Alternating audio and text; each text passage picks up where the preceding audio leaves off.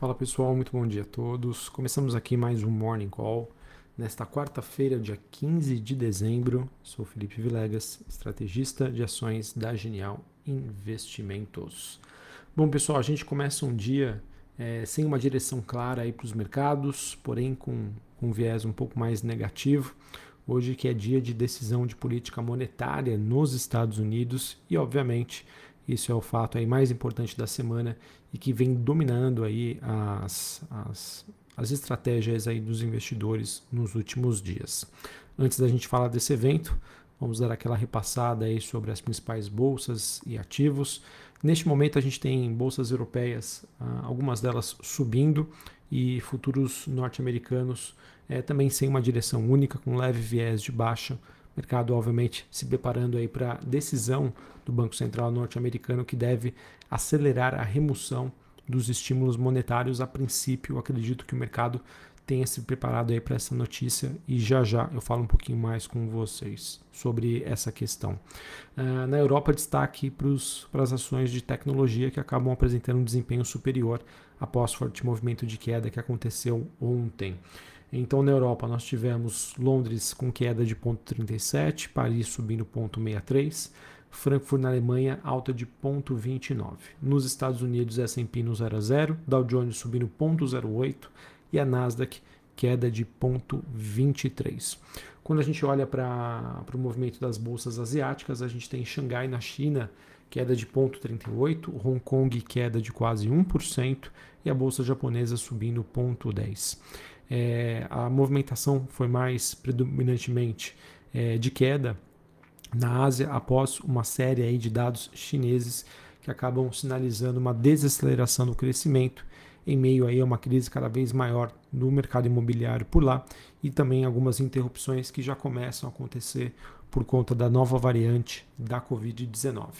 Em relação à China, nós tivemos nesta madrugada a divulgação de vendas no varejo referentes ao mês de novembro, que acabou tendo uma desaceleração maior do que o previsto, enquanto a sua produção industrial cresceu em linha com as expectativas. E outra notícia que também afeta os mercados, afetou hoje os mercados lá na Ásia, foi a que a administração do presidente americano Joe Biden está considerando a imposição de sanções mais duras à Semiconductor Manufacturing, que é a maior fabricante de chips da China. De acordo com reportagem do Financial Times, ele informou que os Estados Unidos devem adicionar mais oito empresas chinesas a uma lista aí de restrição de investimentos.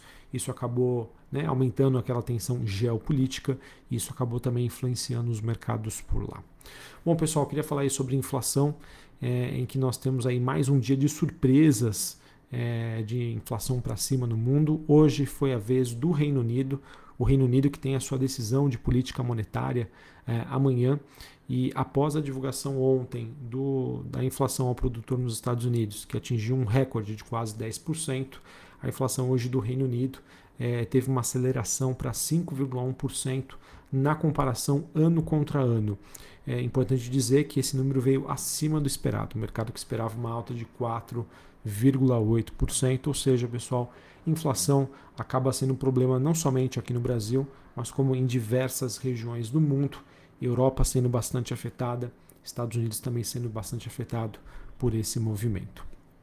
Além da, da questão da inflação, é, influenciam ainda nas expectativas aí do mercado a questão da variante Omicron, que vai se tornando aí dominante na Europa. Segundo uma, uma reportagem da Bloomberg, essa nova variante provavelmente ela será dominante na Europa em meados de janeiro, de acordo com o presidente da Comissão Europeia. É, ela que acrescentou que o número de casos parece estar dobrando a cada dois ou três dias. E sim, pessoal, infelizmente, mais cedo ou mais tarde, a gente vai começar a conviver também com essas notícias aqui no Brasil. Normalmente, né, a, a onda né, de novas variantes, ela chega aqui no Brasil, né, ela começa a ter uma aceleração em cerca de dois ou três meses. Tá? Então, infelizmente, a gente deve conviver com esse noticiário.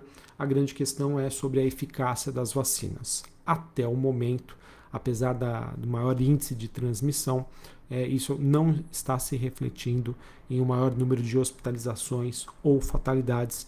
Então, por enquanto, as vacinas aí estão parecendo até o momento eficazes. Mas aquilo, né, esse movimento já acaba afetando aí as commodities. A gente tem um dia de queda né, para o petróleo WTI, negociado em Nova York, queda de, de quase 1%, negociado a 70 dólares o barril.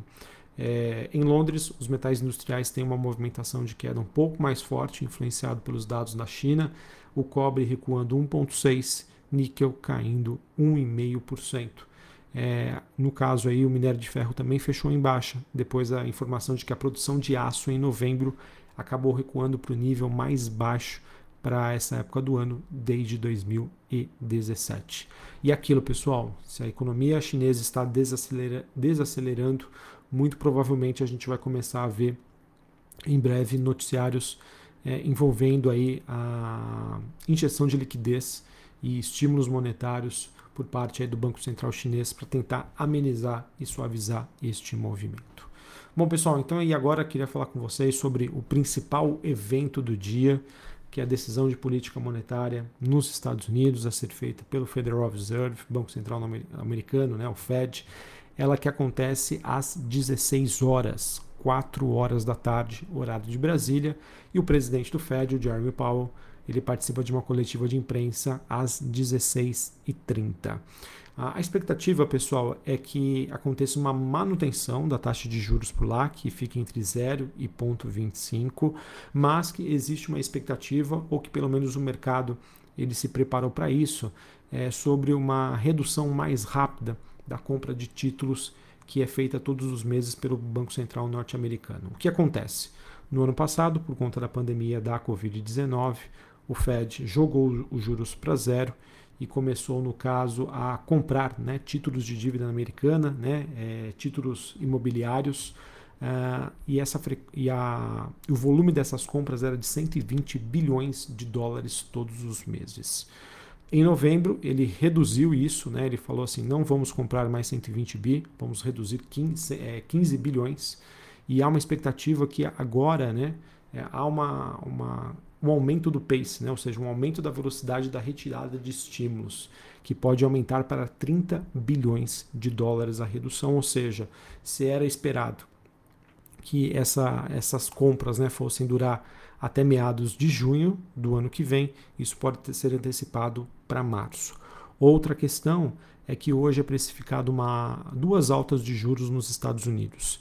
Se houver uma sinalização de que esse número poderia ser 3 ou 4, por exemplo, é, isso eu acredito que possa influenciar bastante na movimentação dos ativos. Tá, pessoal? Então, muita atenção sobre o ritmo da retirada de estímulos e alguma possível sinalização em relação ao, ao Fed, aos membros do Fed, sobre quantas altas de juros nós teremos em 2022 é, nos Estados Unidos. Tá? E isso acaba sendo influenciado, obviamente, porque nós temos já um mercado de trabalho nos Estados Unidos muito aquecido e a inflação lá nas alturas. Tá bom? Então acho que é, hoje né, o mercado é, ele espera né, uma, redução, uma, uma redução aí na, no ritmo de compras de 30 bilhões de dólares e duas altas de juros.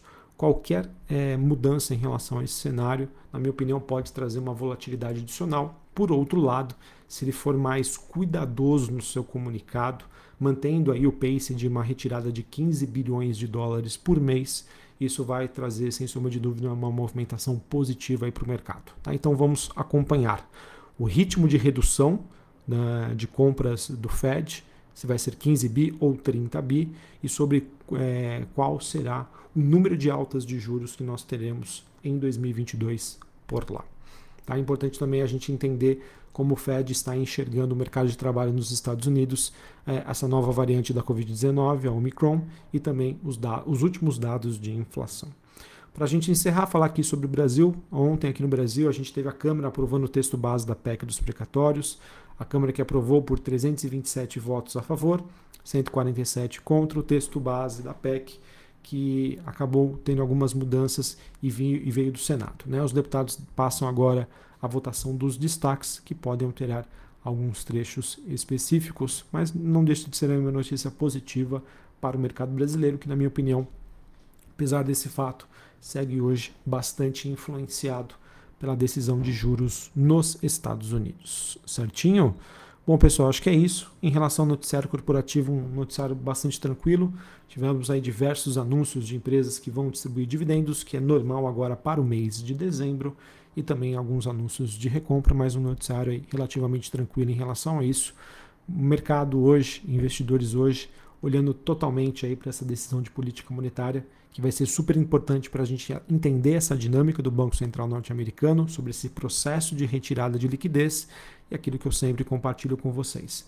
Se tem menos liquidez, ou seja, ou, ou seja né, excesso né, de dinheiro, de recursos no mercado financeiro, o investidor ele é mais seletivo. Se ele é mais seletivo, acontece o que nós chamamos de flight to quality, ou seja, voo para a qualidade, é, em que ele se torna mais conservador e mais seletivo nas suas escolhas, ativos de países emergentes, criptoativos, small caps, empresas de tecnologia que não é, têm geração hoje de lucro, devem sofrer neste cenário. Caso contrário, né, um comunicado mais dovish, ou seja, mais tranquilo, dizendo que isso ainda pode acontecer aos poucos, vai ser positivo para essas ações e ativos.